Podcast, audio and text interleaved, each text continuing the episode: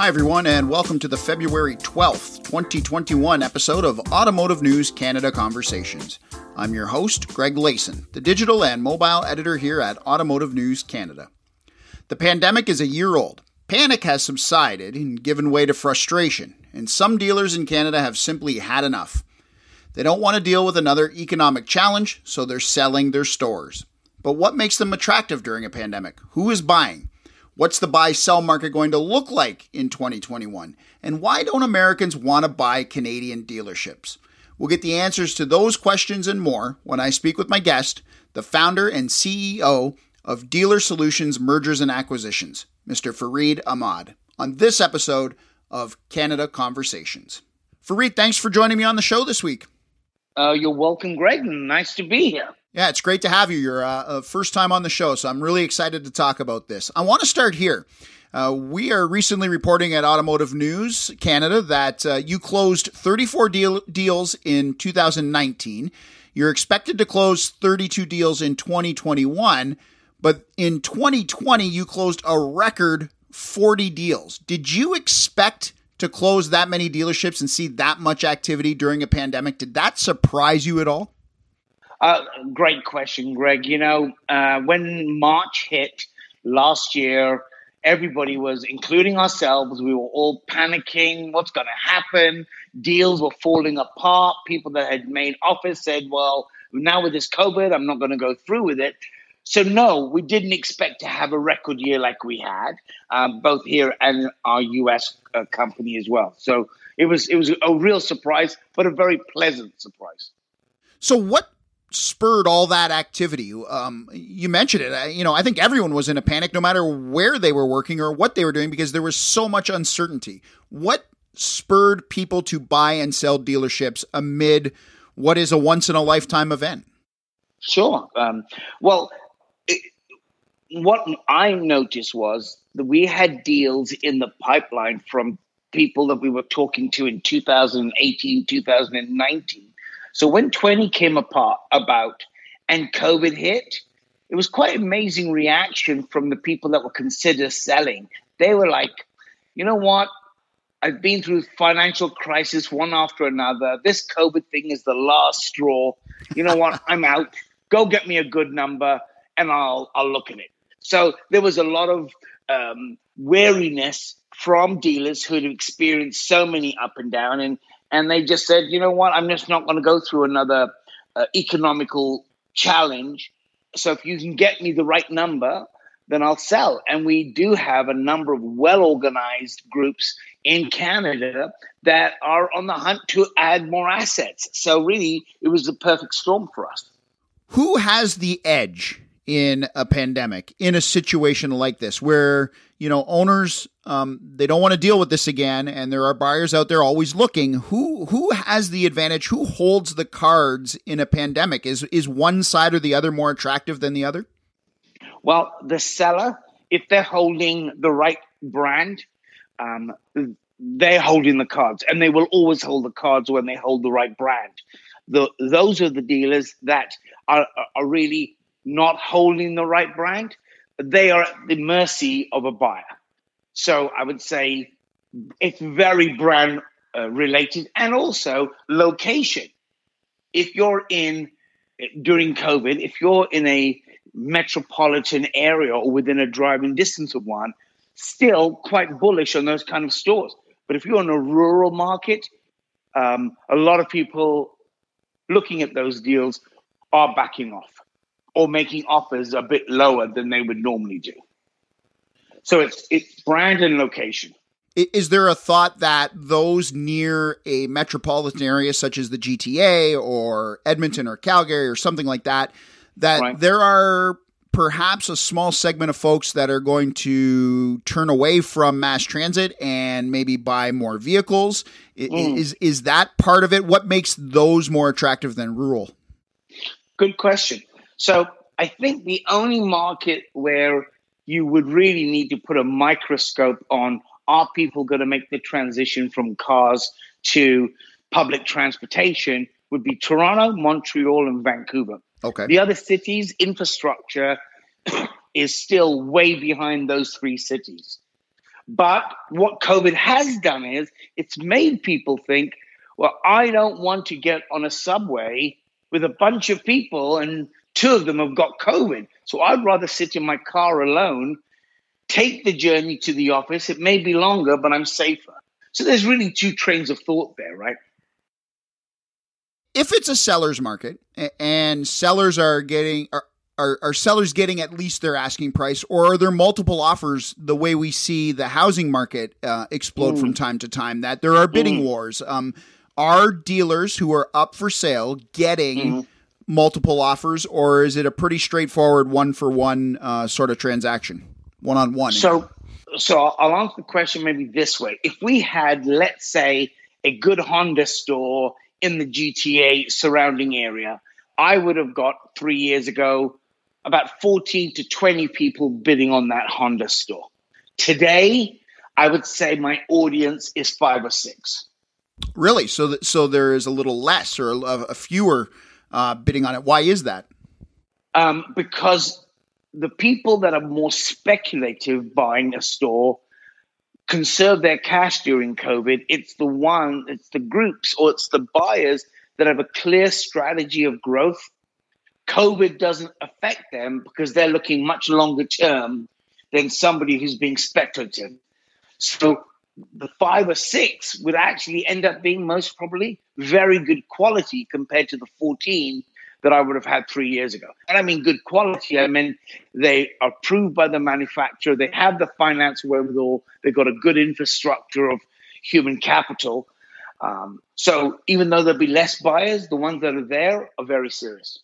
And does that make them more aggressive and drive the price up, or are the prices still relatively the same as they were, say, three years ago when you had 14 suitors for a store? Well, prices have dropped. Absolutely. Have they plummeted? Absolutely not. It has become extremely brand, uh, uh, brand importance and location. Absolutely. So again, I go back to what I was saying earlier. if I had the right brand in the Vancouver market, I would still be able to sell it for a very fair price. In the rural market, maybe not so much today. So, what makes a brand attractive? Is it the badge? Is it the vehicle? Is it the um, automaker itself and the way they do mm-hmm. business? I just wonder mm-hmm. what makes an attractive brand.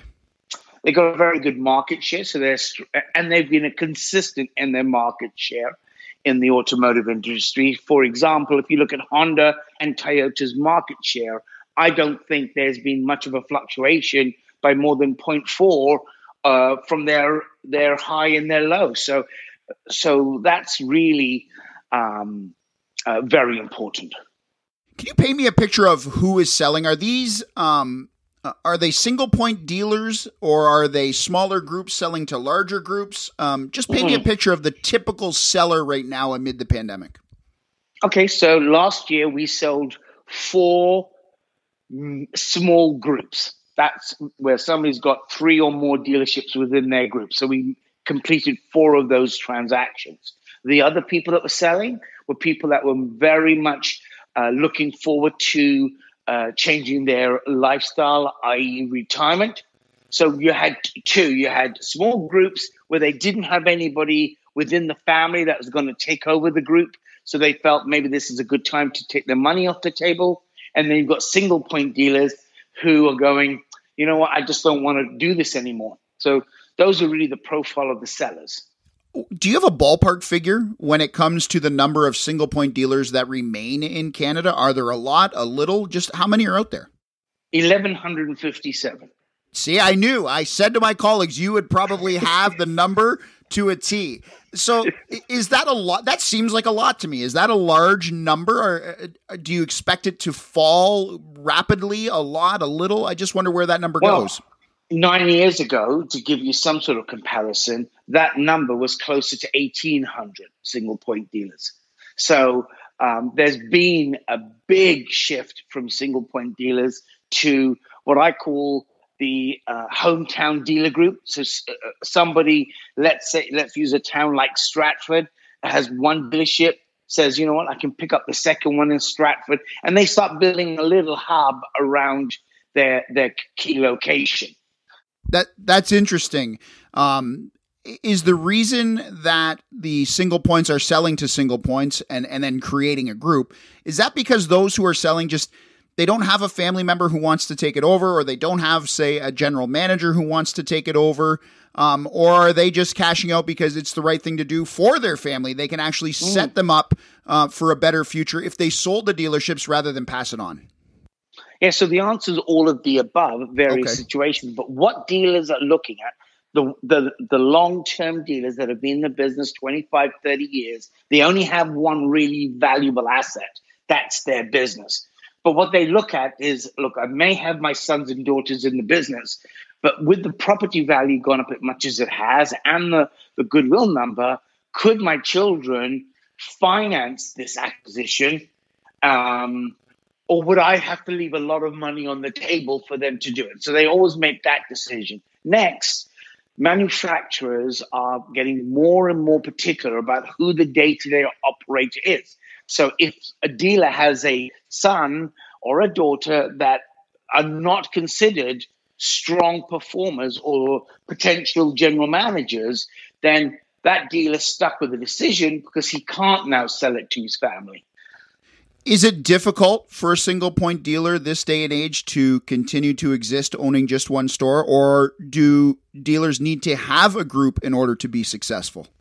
I get asked that question a lot. So, my answer is this I think if you work hard, even as a single point dealer, to deliver great service to your customers in both their sales experience and their service experience, and you focus on the customer, you still, even as a single point dealer, can maintain a viable business. If you are not prepared to invest into technology, if you don't feel that you want to spend the, the vast amount of money to image your facility, and if you have higher than a 31% turnover in your staff annually, you really should be looking at selling. Interesting. I never thought of that as being one of the reasons to sell. Why is that? You mean the the human resource side? Yes. Well, because what by the high turnover of 31%, that would be across the board turnover. So you'd have people leaving and starting in the service department, in the sales department. I think the consumer today um, is pretty uh, uh, in, insightful on how they feel about the business they do. If they go into a store and everybody's changed again, then people get a bit cautious. Maybe I shouldn't be spending my money here. Um, then all the cost of retraining. So even if, let's say, your service manager, you've had the second service manager in a year work for you, but he's coming from Chrysler experience, but you're a Toyota store. Think about how much downtime there is in the training and the development. So turnover impacts a business from various angles and it's always a costly. Uh, dealers should really be focused on reducing their staff turnover, and that the single point dealers.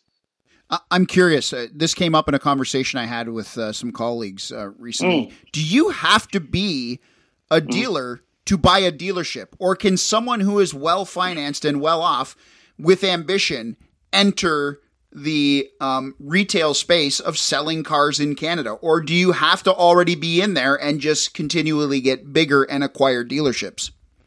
Well, I think from the manufacturer's perspective, because at the end of the day, they would make uh, the final decision on that. Manufacturers welcome business owners that are wealthy and well capitalized. What? Because they know that those individuals will invest the money into the business that they hope somebody would. However, what they will then turn to is go, okay, well, you certainly qualified on the financial side. Now tell me about your operational plan. Tell me about your budget. Tell me about your business plan.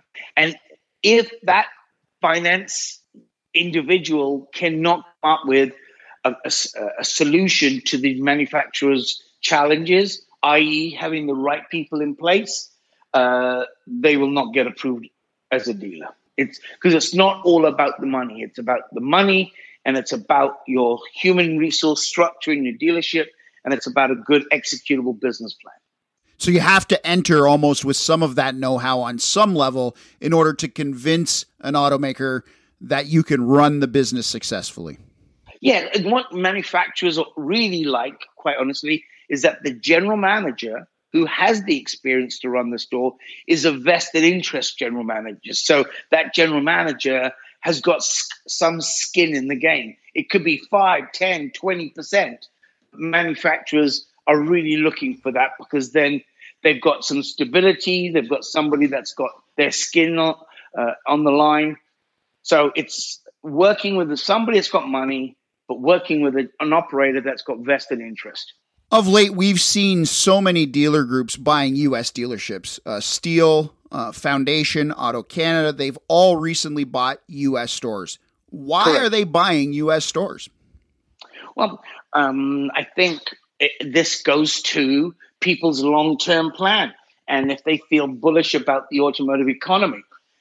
The United States, one thing it does offer is multiples are at least 40% lower than they are in Canada. So if you compared like for like brand, let's use Honda as an example again.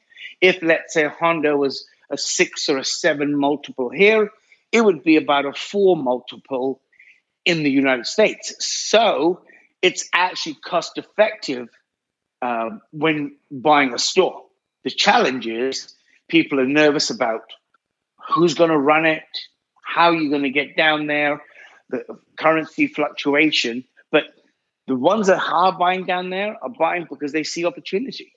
Is it market based? Just they have so much population and so many people. Is, is that a driver? And I noticed too that a lot of these stores are in Texas, which um, isn't heavily hmm. taxed. Is that a, a factor in all of this? I, I wouldn't be able to comment on that part, but okay. I can tell you um, dealerships that are within a metropolitan area, as you said in the United States, are so much higher in multiple value than their rural counterpart. In fact, the difference is tremendous. Again, I'll give you maybe a, a made up example. In the United States, if a dealer was paying a five multiple for a Honda store in Atlanta, and there was a store 50 miles outside Atlanta, they would be offering a two and a half multiple. It's much more acute because American dealer agreements with their manufacturers give them a much larger trading area. Hence, you can sell more cars and hence make more money. So, why would you go into a rural market where you've got a limited number of cars to sell when you can buy a big store in a good market where you can easily find people. So it's really it, it, it's about what makes more common sense. I personally would say to you, the rural markets in the U.S., the dealers in those markets are much worse off than the rural market dealers in Canada. Wow, and we have some dealerships in some very rural areas in mm, Canada, mm, in far flung mm. places. Uh, I'm mm. curious. You, you, mentioned the currency fluctuation. Mm. And I've always wondered this why don't US groups see Canada as an attractive place to buy dealerships and do business? Because after all, their money goes much further here. They're getting 25 sure. to 30 cents on their dollar. So what stops them from coming north of the border to buy dealership groups or dealers uh, on their own? Great question. And, and I don't think this problem is going to be solved anytime soon, but there's maybe a few key factors. Number one, our multiples are much higher than they are in the United States, and the US buyers can't get their head around that. Number two, we're much heavily, much more heavily taxed than our business here in Canada, which they don't like. Number three, the dealer agreements that Canadian dealers have with their manufacturers in Canada are much stricter and less flexible than the deal agreements US dealers enjoy in the United States. So those are the three top reasons why I think a lot of American groups have come and looked at Canada um, and have gone back. So they they've kind of window shopped, kicked the tires, ran the numbers, mm, and, and, stayed mm. home. Correct. I had a very the one of the largest privately owned dealer groups.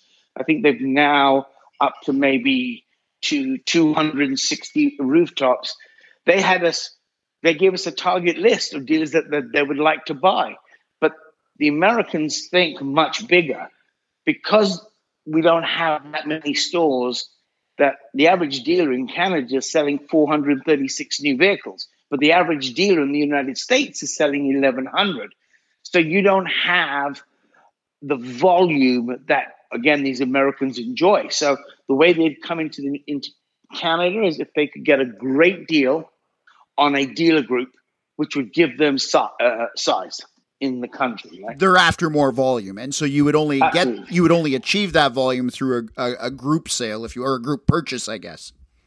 But the group that's here would not sell for the price the Americans would pay. Right.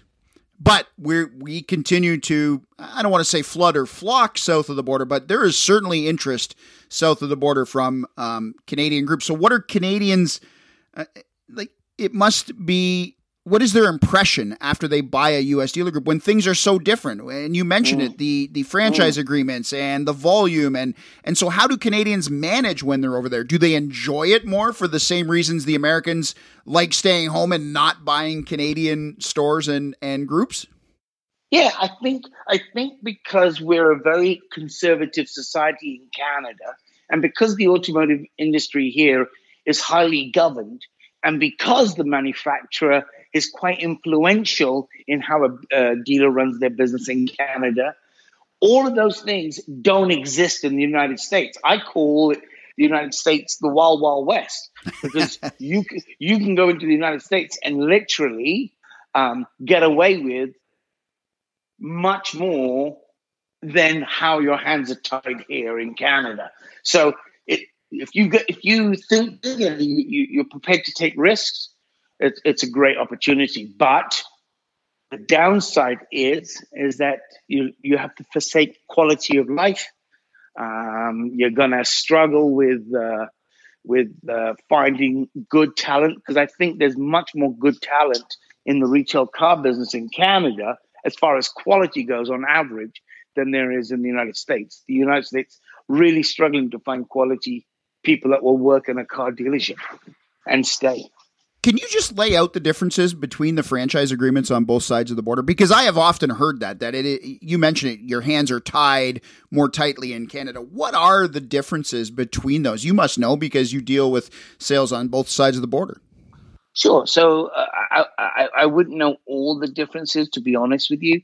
I haven't studied the U.S. dealer agreement and the Canadian dealer agreement, but the most common things I notice that dealers don't like in the United States is the manufacturer, excuse me, how they um, uh, are able to insist that they have to approve whoever they sell their business to.